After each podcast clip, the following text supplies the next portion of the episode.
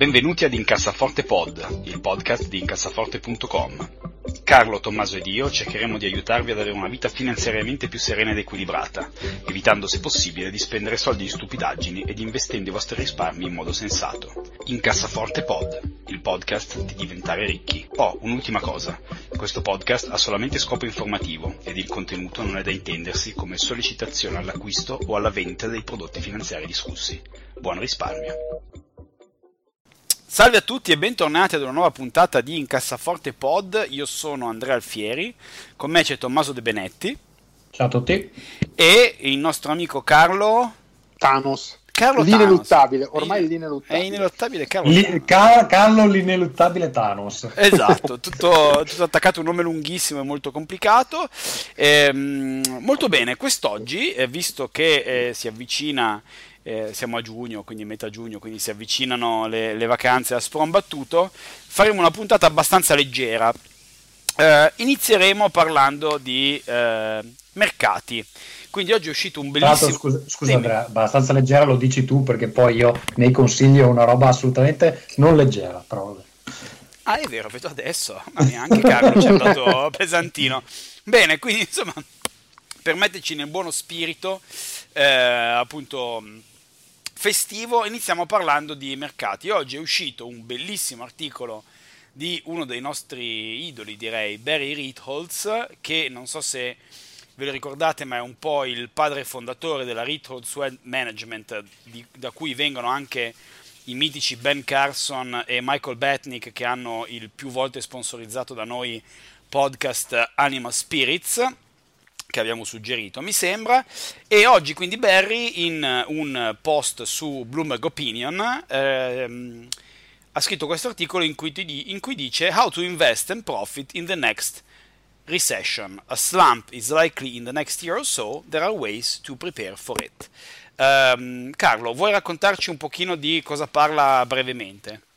Dunque, sì, questo articolo eh, cita uno studio di, eh, insomma, di, un noto economista che eh, si è dilettato eh, nel creare un, un, modello statistico, econometrico per eh, prevedere le recessioni. In base a tutta una serie di indicatori, il più forte dei quali è il fatto che la curva dei, eh, dei tassi sul mercato statunitense abbia insomma, un certo andamento per più di un certo numero di giorni, sostanzialmente predice che ehm, verso la fine del 2020 gli Stati Uniti andranno incontro a un'altra recessione. Ora, eh, Riddle dice, eh, al di là del fatto che ovviamente va sempre presa con, con, con le pinze, in quanto è una, una teoria e quindi non è eh, matematica, eh, il fatto che ci sarà una, recess- una, una nuova recessione, eh, lo studioso che ha, che ha preparato questo questa analisi solitamente è uno studioso molto prudente.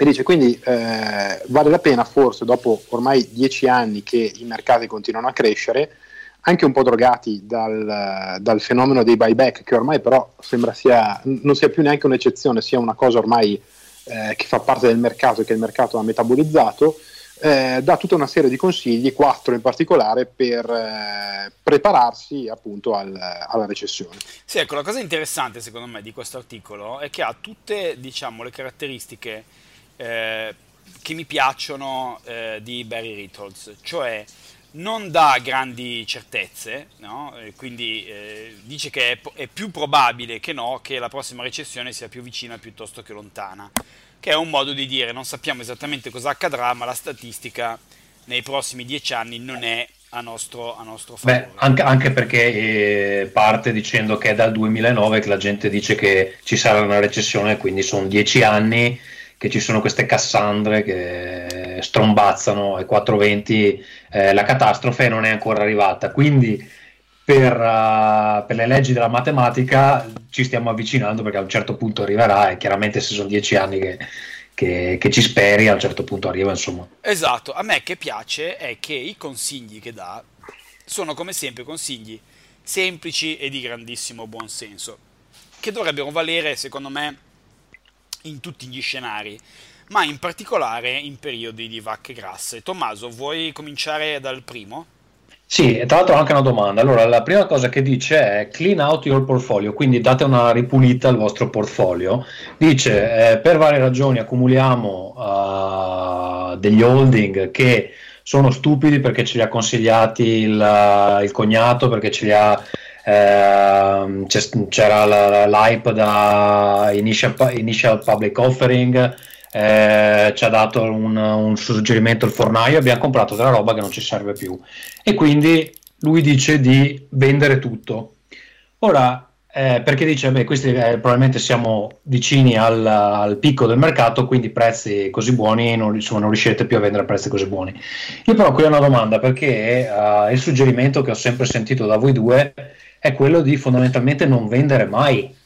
Quindi anche se fai una cazzata e ti compri una roba che alla fine non vale tanto, uh, secondo voi conviene tenersela o conviene liberarsene? in un momento come questo? Ma allora, qui eh, io devo dire tra, tra, i vari consigli, questo forse è, il, è, è, è, l'ultimo che avrei dato, perché secondo me è il più, diciamo, marginale. Però lui sostanzialmente dice, in un periodo lungo noi abbiamo una parte solitamente gli investitori diciamo, riescono ad essere disciplinati fino ad un certo punto. Quindi sicuramente tu Tommaso, come tanti, avrai una parte diciamo, di investimenti tra virgolette razionali e una parte un, un po' emotivi, no? Che ne so, magari poi ne parliamo, poi ne parliamo. Sei appassionato di social media, è crollata Facebook del 30%, ne hai comprate un po'.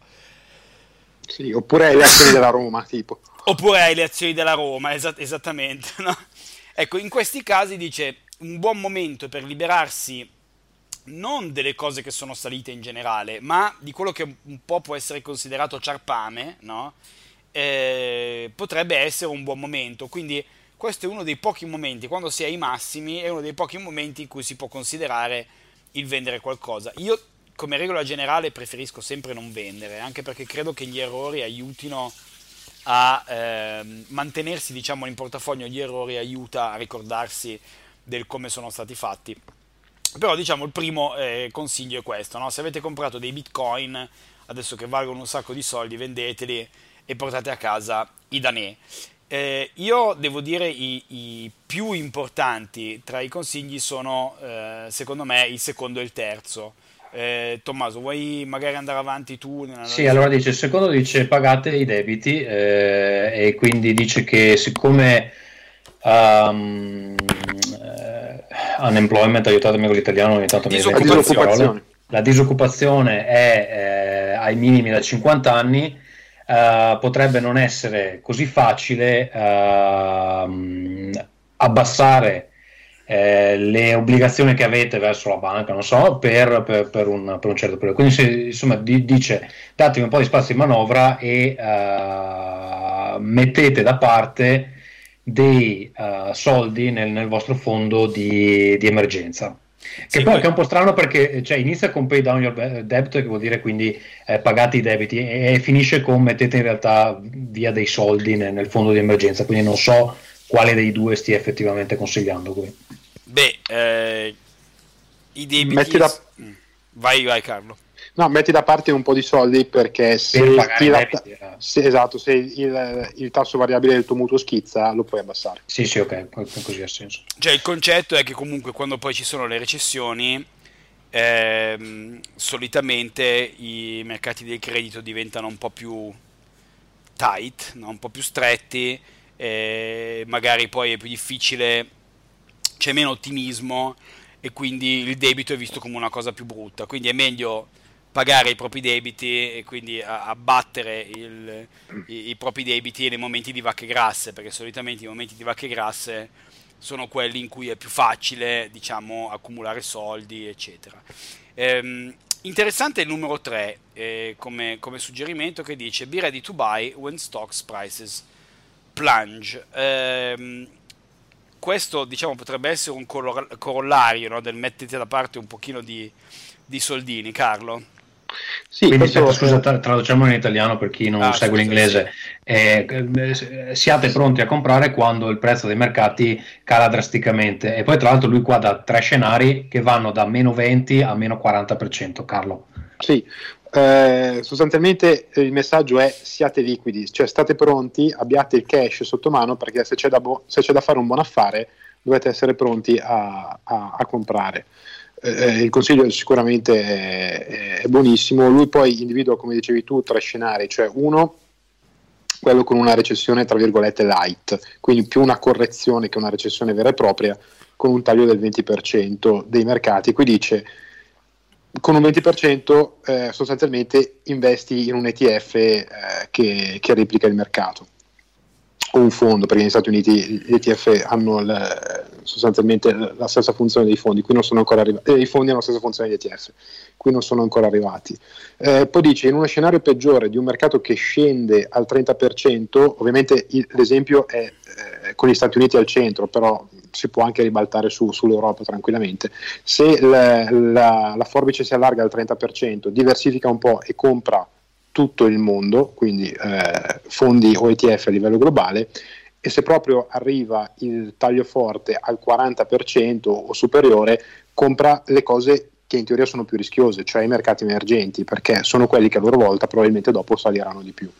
Esattamente. Il concetto qual è? è? Scusami, vai sì, sì, no, finisco l'ultimo pezzo, la traduzione dell'ultimo pezzo, è eh, queste cose vanno pianificate adesso che non c'è ancora emergenza, quindi quando si ha eh, il controllo della situazione e si può anche pianificare un accumulo eh, un attimino più ragionato, perché se si pensa, la scommessa è questa, che la crisi arrivi alla fine del 2020, magari non bisogna iniziare a comprare subito dopo la crisi, ma magari si può iniziare a spostare i propri piani di accumulo a metà del 2020, per esempio. Sì, eh, il concetto è questo. Eh, io comu- rimango sempre comunque un grande fan degli investimenti regolari, eh, nel senso che se voi avete la fortuna di riuscire a mettere da parte ogni mese, ogni bimestre, ogni trimestre una somma relativamente consistente, eh, io comunque non, non cambierei in modo radicale quelli che sono i piani eh, perché comunque bisogna anche dire che sono eh, 5-6 anni che la gente dice che la borsa crollerà.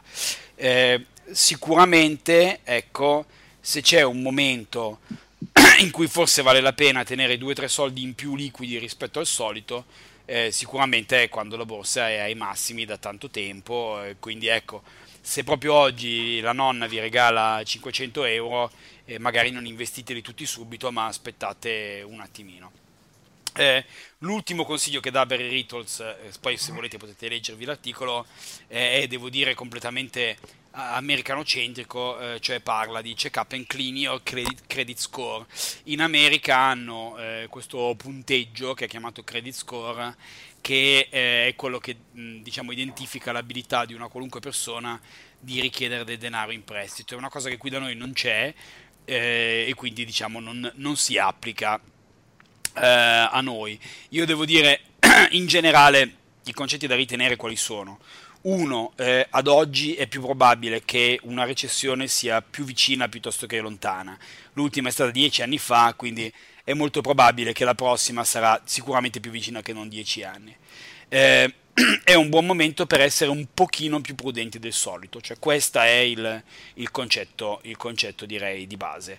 Ehm, Passiamo a questo punto al secondo argomento della giornata che è, eh, come segnalato da eh, Tommaso, gli hack per risparmiare.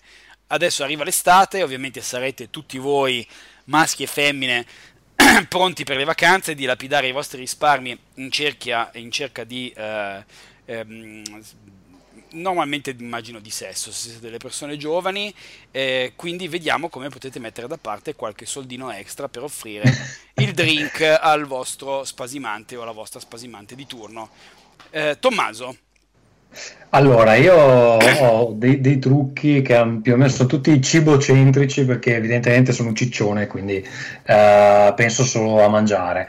Allora, intanto l'altro giorno sono andato a cena da un amico eh, che mi ha svelato questo trucco incredibile che eh, sicuramente ci è stato eh, nascosto dai poteri occulti finora, e cioè, cioè che se eh, allora, le, le lavastoviglie in genere quelle moderne funzionano con uh, la pastiglia, oppure vabbè, puoi mettere il detersivo liquido, però io ho la pastiglia ad esempio, eh, alcuni amici miei usano la pastiglia lo stesso, e eh, il, il, lavaggio standard dura circa 3 orette, poi dipende dal modello, alcuni sono più veloci, alcuni sono più lenti, però dura 3 orette, 3 orette e mezza.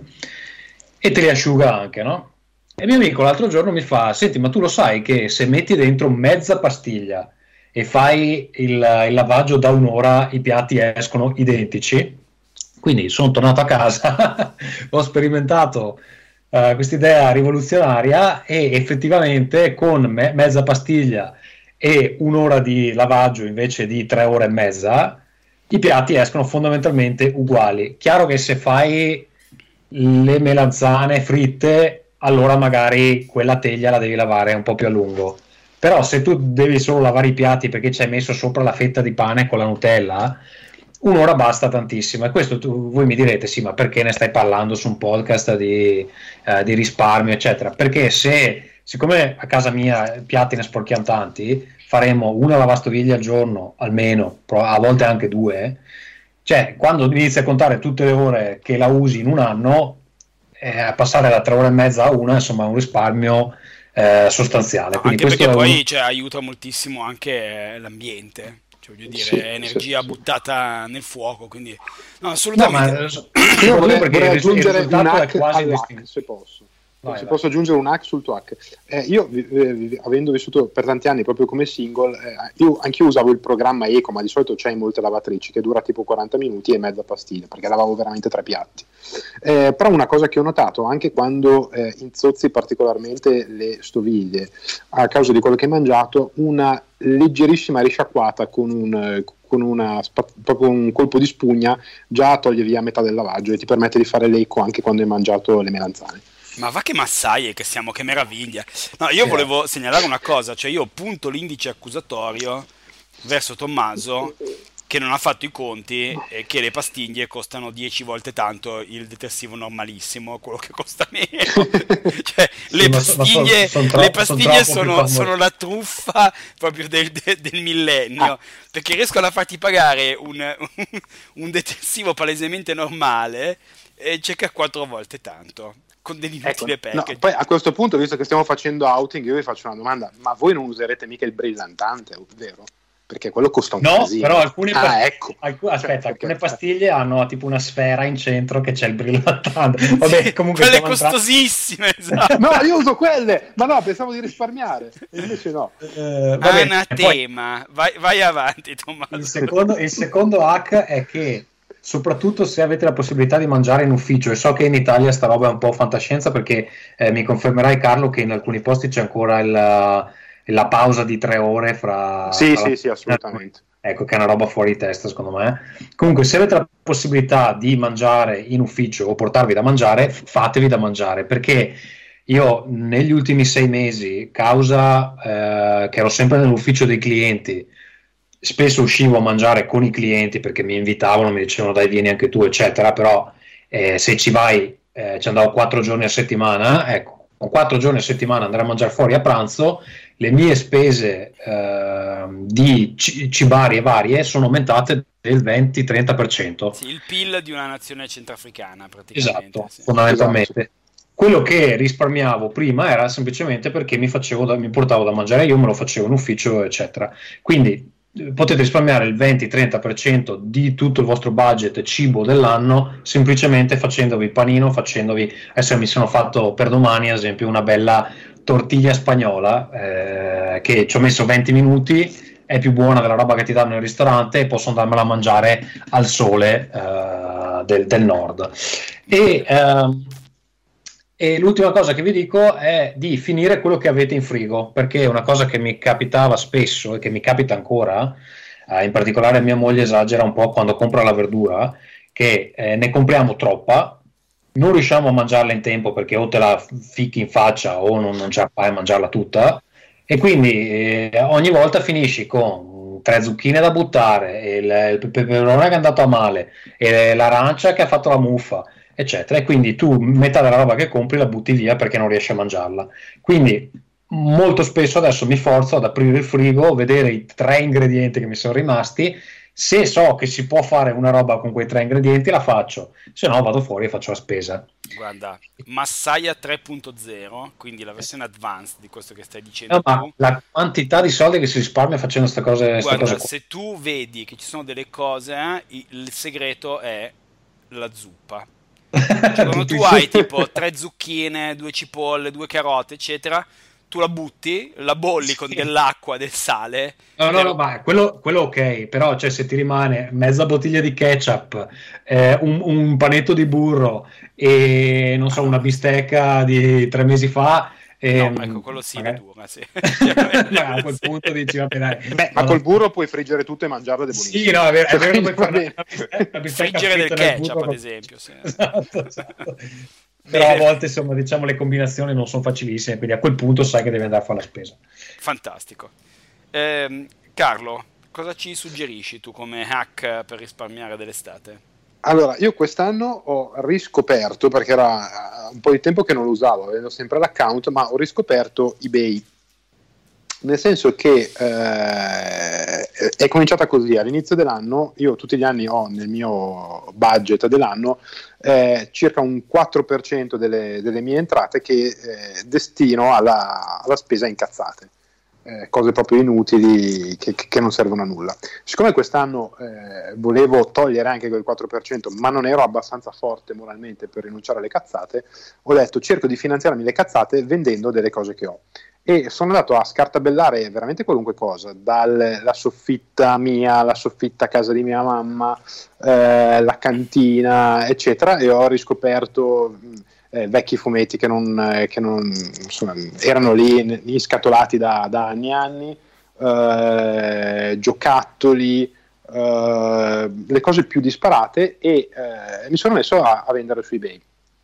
La cosa interessante di eBay, che l'evoluzione che c'è stata negli ultimi anni, che io non sapevo e ho scoperto, ho scoperto quest'anno, è stata che eh, ormai puoi avere sostanzialmente un milione di aste contemporaneamente eh, eh, attive online. Ehm, non hanno praticamente nessun costo e eh, oltre al meccanismo della proposta, cioè quando tu metti fuori una cosa, un, dai la possibilità a chi guarda di, insomma, di, di fare un'offerta un po' più bassa e poi di contrattare, quando hai fuori un oggetto da parecchio tempo e c'è della gente interessata che non te lo compra, sei tu, eh, perché eBay te ne dà la possibilità, che puoi fare a loro la proposta, cioè sostanzialmente ti cari le braghe e dici questa cosa che volevo vendere a 10 euro, se me ne dai 8 va bene lo stesso. E eh, con, eh, con, questo sistema, lavorando sulla quantità, quindi ci vuole un po' di pazienza e non essere particolarmente avidi, cioè accontentarsi di, di un po' tutto quello che arriva, eh, si tirano su delle cifre interessanti e soprattutto a sbattimento zero, perché c'è anche il, il, un'altra novità di eBay, è il, il sistema di pick up delle, delle, cose che hai venduto direttamente fatto da eBay che ha una convenzione in Italia con le poste, all'estero con, con altri vettori, che ti viene in ufficio a prendere il pacco e se lo porta via, quindi non devi neanche più andare in posta a fare la coda. Però scusa, eh, ti chiedo una roba perché io anni fa avevo cercato di vendere parte della mia smisurata collezione di fumetti sì. e eh, avevo fatto anche un bel lavoro, avevo messo in vendita, non so, 15 serie che non, non mi interessavano più però una volta che è scaduta l'inserzione eh, non si poteva rinnovare automaticamente, bisognava pagare ogni volta. No, non c'è te, più questa se, cosa. Se no te la faceva fare da capo. Non c'è più, ci sono due novità. Allora, innanzitutto una cosa che mi sono dimenticato di dire per accorciare i tempi, visto che siamo persone dinamiche, è quando volete vendere qualcosa, cercate una cosa già venduta, così sapete già qual è il prezzo a cui quella cosa va via e fate duplica asta, gli cambiate solamente la foto e non dovete fare niente, in due secondi la cosa è online. Per la domanda che mi facevi tu, invece c'è la rimessa in vendita automatica per un massimo di 20 volte, mi sembra. E eh, in par- se invece opti per il sistema del compralo subito, quindi non l'asta ma l- il prezzo fisso, eh, l'asta non scade mai, cioè rimane all'infinito. Quindi non okay. è neanche il problema di scade e rimettila su. Fantastico, bello questo. Sì. Ma qual è la cosa più allucinante che hai venduto? Uh, allucinante. Eh, cioè, che non ultimamente... mai avresti pensato che qualcuno te l'avrebbe comprata.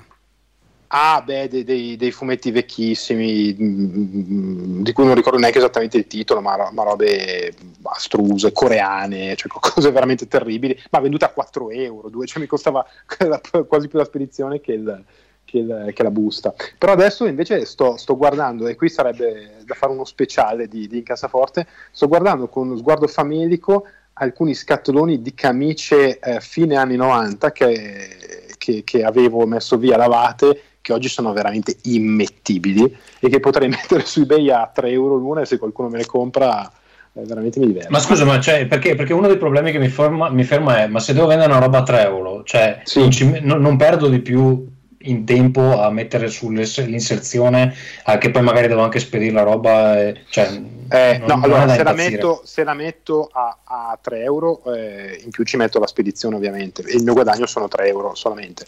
Però 3 euro in 3 euro se cominci a vendere 30, 40, 50 item 200 item eh, 3 eh, euro è il minimo eh, per carità.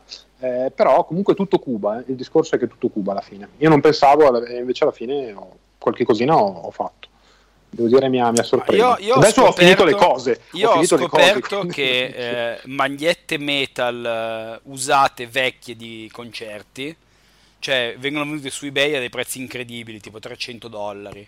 Delle magliette del tour degli Iron Maiden negli anni 90, cioè delle cose senza senso proprio. Eh, dovevo sbu- spulciare tra le mie varie maglie, maglie sataniste al posto che al posto che utilizzarle per farci degli stracci, sarei molto più ricco adesso. Vabbè, pazienza. Io invece suggerisco eh, due cose.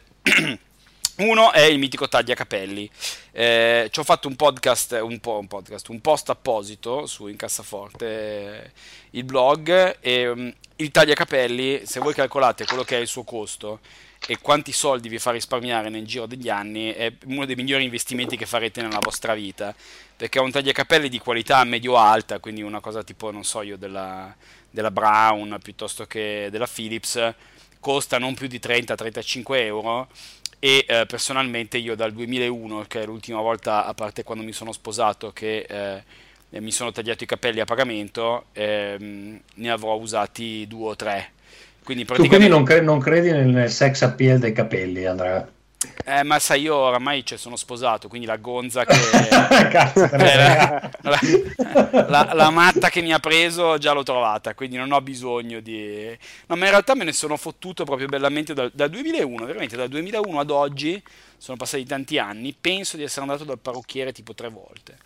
Eh, il resto del tempo ho fatto sempre con la macchinetta, eh, perché al di là di risparmiare un pozzo di soldi, eh, poi una volta che uno impara, adesso io veramente sono diventato talmente abituato a farlo che io in un quarto d'ora faccio... E dice che se, che se, il lavoro va male ti apri anche uno studio di... Esattamente, esattamente, eh, esattamente, un secondo lavoro eh, come, come, come tagliare... So fare un taglio solo però, questo è un piccolo problema, quindi se viene una donna eh, la raserei praticamente a zero comunque, vabbè. Eh, eh, contate, cioè pensateci, pensate quanto spendete per andare dal parrucchiere, guardate quanto costa un tagliacapelli, pensate che un tagliacapelli vi dura minimo 4-5 anni, fate voi due conti e secondo me è una roba eh, interessante da considerare.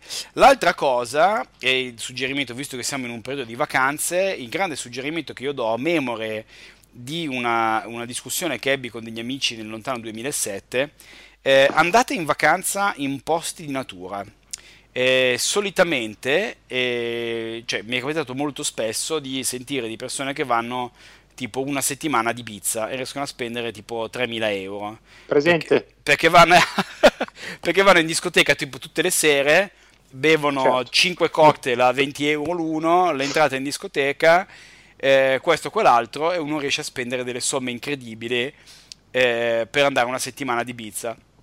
Io nel 2007, mi ricordo, ridevo con degli amici perché mi sono fatto tre settimane negli Stati Uniti con meno soldi di quelli che loro hanno speso eh, in una settimana di Bizza che era dietro l'angolo.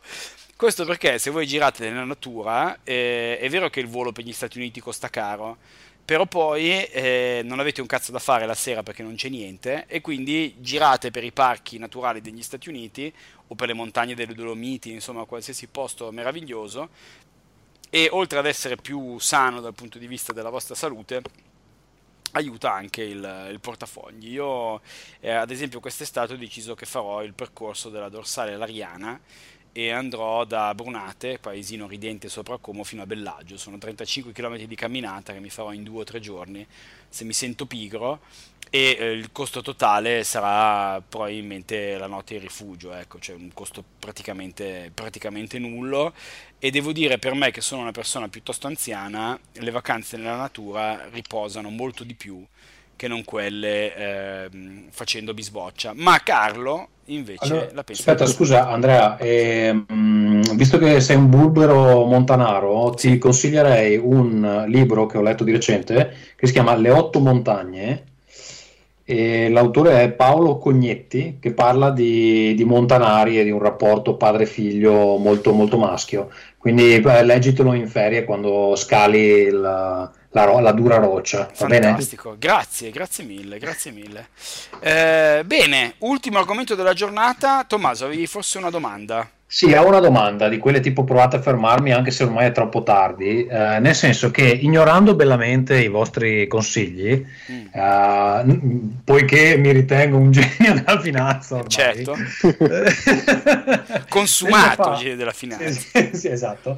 Tempo fa ho comprato un uh, eh, ETF di iShare um, che si chiama Global Water eh, che, che, che, ha dentro aziende che si occupano di acqua fondamentalmente, no? Sì. Eh, allora, eh, perché ho ignorato i vostri consigli? Perché le spese di questo fondo sono 0,65, che è molto alto. Um, no, però, non per forza. Eh. Vabbè, io mi sono sempre tenuto più basso, questo è quello che ha le spese più alte. Sì, beh, è vero, è alto per essere un ETF, ma globalmente beh. non è la ragione per la quale non l'avrei comprato. Ma cosa Questo c'è dentro? il prodotto finanziario medio. È cioè, ci sarà dentro Veolia, NG, Suez, praticamente azioni francesi. Giusto? Quindi eh, no, son, in realtà sono compagnie americane, adesso dovrei guardare i dettagli, ma a memoria non me li ricordo. Comunque, vabbè, non è quello di cui volevo parlare. Quello di cui volevo parlare era questo, che immediatamente dopo averlo comprato eh, è schizzato prima un più 6, è rimasto più 6 per mesi, 6, 7, adesso sta a più 11, ok? Quindi è sempre stato in positivo dal, dal momento in cui l'ho comprato. Mm. Ora io mi domando, eh, in teoria dovrei aspettare un mega calo e poi comprarne ancora, giusto? Però se sto calo non arriva mai, compro o non compro? Uh, la domanda che mi farei io è c- cosa pensi tu dell'acqua? Cioè, se, se, se, secondo te ha senso investire nell'acqua o meno, perché la tua domanda è la domanda specchiata di ho comprato un'azione, oggi vale la metà, cosa faccio? Ne compro ancora per mediare oppure no? E dipende se credi nel titolo o meno. Allora, sì, il mio ragionamento iniziale è che secondo me l'acqua nel futuro sarà un, un bene eh, mh, che provocherà gu- guerre fondamentalmente. ok. Quindi io punto sulla guerra mondiale eh, per scarsità di approvvigionamenti d'acqua o privatizzazioni, cose del genere. Sì, sai, allora, il problema di... Allora, io incidentalmente credo che ehm, la tua intuizione sia molto giusta. E infatti io tra le mie azioni singole posseggo grandi quantità, relativamente, eh, di Suez eh, di Engie e di Veolia, che sono aziende che trattano principalmente di trattamento delle acque e spazzatura, che sono due problemi che l'umanità avrà, no? perché ovviamente voi pensate alle megalopoli, a come le città si continuano a diventare sempre più grandi, cosa fare della spazzatura e come trattare le acque sarà un problema eh, secondo me sicuramente attuale. Quindi io diciamo condivido il tuo eh, punto di partenza. Eh, il problema di questi ETF settoriali, eh, ne avevamo già parlato mi sembra in una puntata precedente, è che bisogna capire chi fa le regole come. Nel senso che io se compro la Suez Environnement, azienda francese, eh, so che di mestiere la Suez Environnement fa trattamento delle acque. Quello è il loro mestiere, quindi se la compro non sbaglio. Dentro nell'ETF acqua no? un pazzo americano potrebbe metterci magari la società di distribuzione dell'acqua pubblica di Flint, che se avete visto qualche documentario di Michael Moore, magari non è proprio quello che io considero come l'acqua. No? Sì. Quindi ehm, il primo step che io farei è andare a vedere bene cosa c'è dentro in questo contenitore, perché noi che siamo grandi sfo- sponsor degli ETF, sponsorizziamo sempre gli ETF indice che comprano tutto. Quando compri gli ETF settoriali, e gli ETF settoriali c'è sempre qualcuno, un essere umano, che ha deciso cosa categorizzare in quel settore. E quindi conviene sempre dare un'occhiata lì dentro, capisci? Eh, quindi io darei un'occhiata, non so cosa ci sia lì dentro. Secondo me l'idea è corretta Eh, in ogni caso, se il tuo ETF è acqua, non, ecco, non farei in modo che rappresenti il 50% del, dei tuoi possedimenti azionari. Se rappresenta no, okay. il 10%, 5% ti entro le buonanotte a secchio. Insomma. Guarda, è 47% America, eh, 12% Europa e poi varie altre percentuali. Dentro c'è American Waterworks, Xylem, Geberit, Dunhire. Cioè la Geberit è quella, quella che fa i cessi, eh? Poi c'è anche, c'è anche Veolia, però.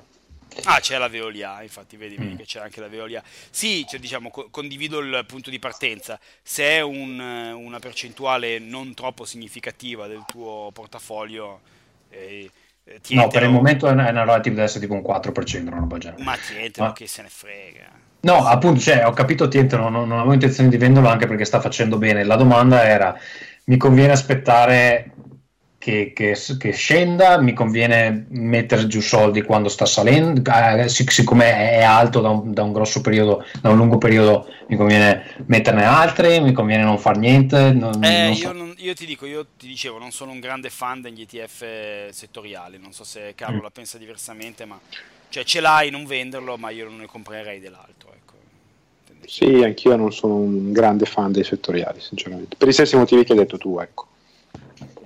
Va bene. Quindi magari se vuoi ti consiglierò poi successivamente qualche azione, magari ti conviene forse studiare e, e vedere se c'è invece qualche azione singola, no? sempre mantenendoti relativamente basso come percentuale del totale del tuo portafoglio, però eh, comprare qualcosa che tu poi vai a conoscere, capisci? Cioè decido di comprare Veolia piuttosto che Suez, piuttosto che magari poi anche appunto la società eh, delle falde acquifere di Flint, insomma, però facendolo più con... Eh, più con, con, con eh beh, devi comprare quando è basso, eh? cioè, è basso. esatto. bene, bene, dai, ottima puntata finora, eh, veniamo ai consigli ehm, della puntata. Eh, Carlo, che cosa ci suggerisci per l'estate? Io vi consiglio una lettura da, proprio da, da fare sotto l'ombrellone che è uh, The Outsider di Stephen King sono tornato allo zio Steve, come lo chiamo io, da, dopo un po' di anni che non, non leggevo nulla di, di suo, con, con, questo libro che mh, è la storia di un... Uh, inizia come un poliziesco tradizionale, è la storia di un uh, tizio in una classica piccola cittadina americana come tutte quelle in cui sono ambientati i romanzi di King, che viene arrestato pubblicamente, proprio in mezzo alla pubblica piazza, e viene accusato di, di, di pedofilia e, e, omicidio di un bambino. Eh, le prove sono.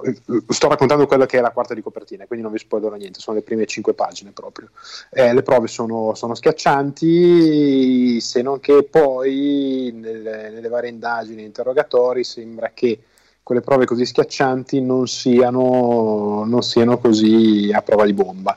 E verso la metà eh, si inizia a capire che c'è qualcosa che non va e poi la storia muta e rientra in quelli che sono i temi più... Eh, più classici di King, quindi il soprannaturale, eccetera, eccetera.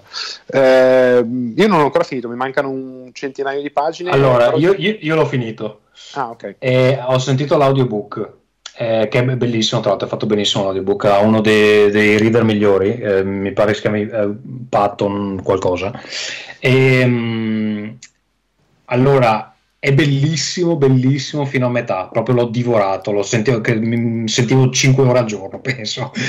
e secondo me sul finale perde abbastanza c'è una cosa interessante che è collegata a un'altra famosa saga di King sì, e questa sì, sì. cosa non si scopre fino a un punto abbastanza avanzato. Alla metà circa più o meno. Eh, eh.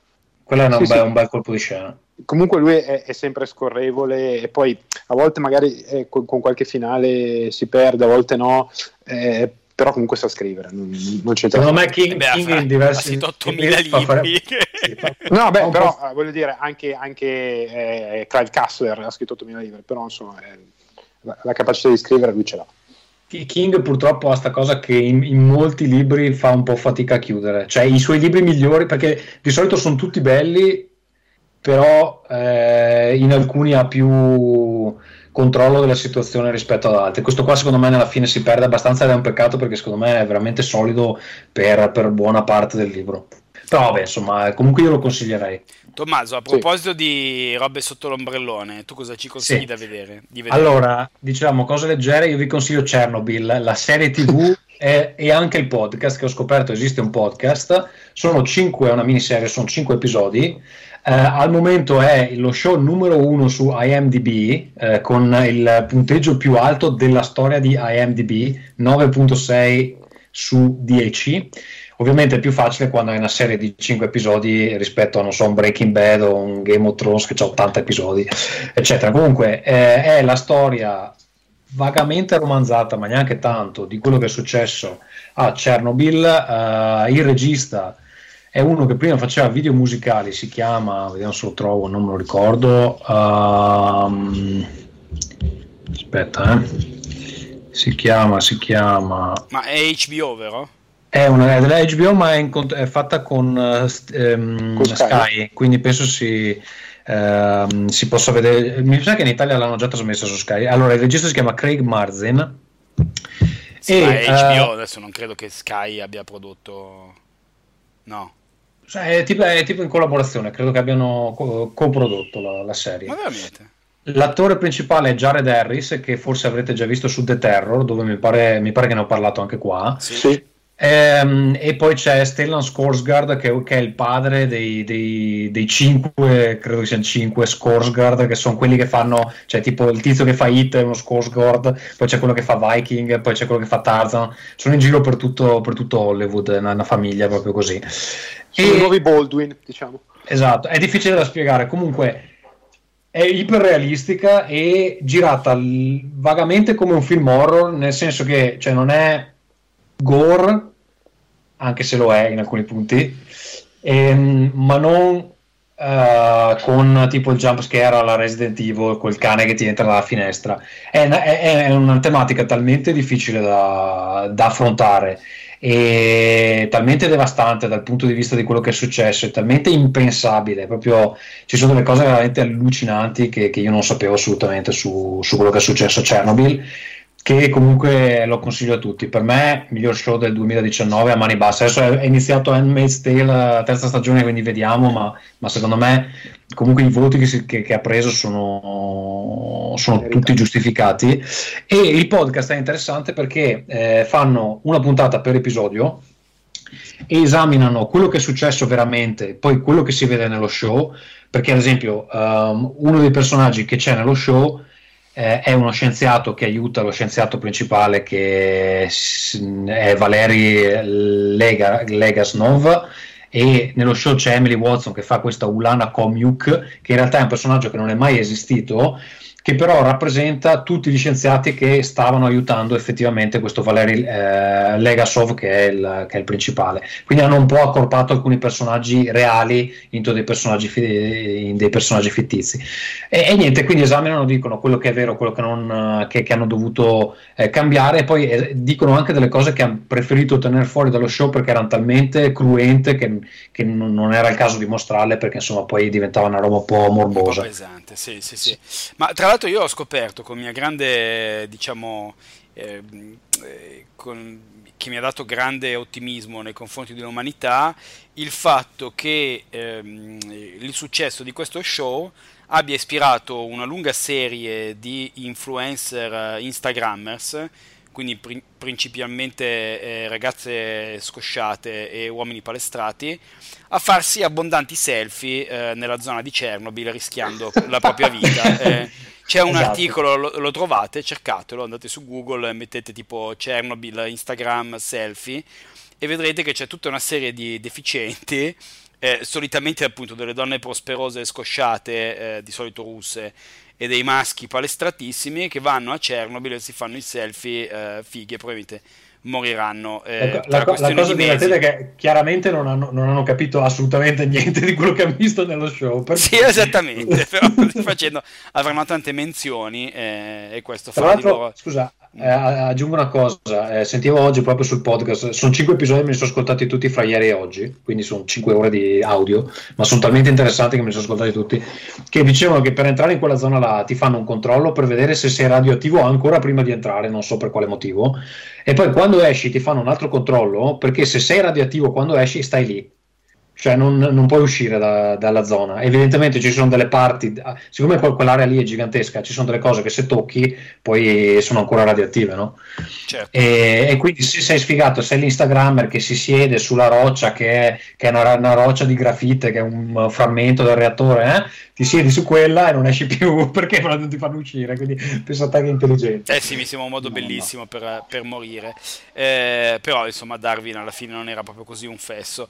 Eh, invece io suggerisco una cosa un pochino più leggera per davvero, eh, forse l'ho già consigliata.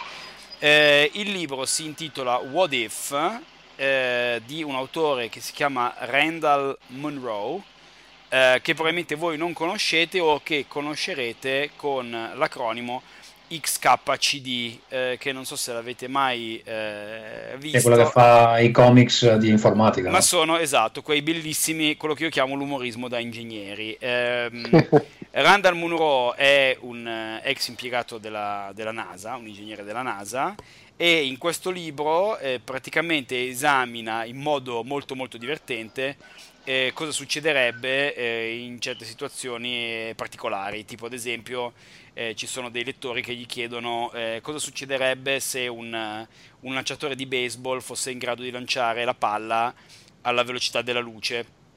No? E quindi eh, lui va ad esaminare dal punto di vista fisico eh, che cosa succederebbe. E solitamente la risposta sono esplosioni e distruzione eh, ma diciamo che lo fa eh, con, eh, con, grandissimo humor, senso of humor e divertimento. Eh, poi lui ha fatto successivi libri, ehm, uno che si chiama Thing Explainer, ehm, cioè lo spiegatore di cose, in cui cerca di descrivere cose complesse utilizzando, mi sembra, 500 parole al massimo. 500 eh, parole diverse e poi recentemente ne sta per far uscire un altro What If è veramente divertente, io l'ho comprato mi sembra 4 o 5 stati fa, me lo sono letto 3 o 4 volte, ci sono delle parti che fanno veramente ridere tantissimo. Eh, I fondamenti però di quello che scrive appunto Monroe eh, è un, comunque un fisico di, di alto livello, quindi sono, sono cose che hanno eh, radici reali, non è completamente eh, fantascienza. È un modo interessante diciamo, di scoprire anche alcune cose, eh, diciamo di acculturarsi facendosi una risata sotto l'ombrellone. Quindi il libro si chiama What If di Randall Munro. Eh, credo ci sia anche una versione italiana, vale veramente la pena di, di leggervelo, vi farete due risate se siete degli ingegneri mancati, tristi, eh, come il sottoscritto che amano i numeri. Molto bene, se non avete nulla da aggiungere ragazzi io a questo punto saluterei tutti, abbiamo fatto una ottima puntata abbastanza lunga, quindi eh, auguriamo forse in anticipo buone vacanze ai nostri ascoltatori. Io sono Andrea Alfieri, con noi c'è stato Tommaso De Benetti. Ciao a tutti, mi trovate su Twitter a uh, @tdebenetti. Ah, hai altro da eh, promuovere? No, no vado, in, vado, in, ferie, quindi non c'è niente da promuovere. Quindi non c'è niente da promuovere. Carlo? Io eh, saluto tutti, auguro tutte vacanze, eh, buone vacanze anche a voi, però una cosa da proporre ce l'ho ed è, eh, cosa, è, una cosa seria, è la eh, partecipazione di un mio caro amico che trovate sull'account Instagram Run Like a Ren. È uno eh, di quelli che va a Chernobyl? No, no, no, è uno di quelli che eh, però non so se sopravviverà alla 120 km ultra trail di Lavaredo, cioè 120 km a piedi. e in quanti mesi la, la fanno? Tempo, tempo massimo è 24 ore quindi cercherà di finirla in 24 ore, ne, ne ha già fatte alcune, però questa è la, è la, più dura che ha fatto fino adesso e ha aperto sostanzialmente eh, un link per un'iniziativa benefica per chi volesse donare, sostanzialmente sono eh, le donazioni andranno a quei, quei, ragazzi che si travestono da clown e vanno negli ospedali per i bambini malati, e, insomma, gli cercano di regalargli un sorriso, eh, è una cosa carina. 120 km in 120 lui, lui, lui, morirà per dei pagliacci fondamentalmente. Esatto, esatto, lui si fa 120 km con tipo 5.000, km, 5.000 metri di, di, di dislivello quindi sono, sono quindi... 5 km all'ora. Eh, sì, sì. Con, con, conta, contando anche le salite. Sì sì. Ma è una cosa disumana. Eh, sì, eh, anche, se, anche, secondo, anche, secondo, me. Però ma la, la scusa fa, fatto 100 il numero sì. di partecipanti a questa corsa. E quanti, quanti, ne, ne sopravvivono? So. No, quanti ne sopravvivono? Perché mi aspetterei che muoiano tutti.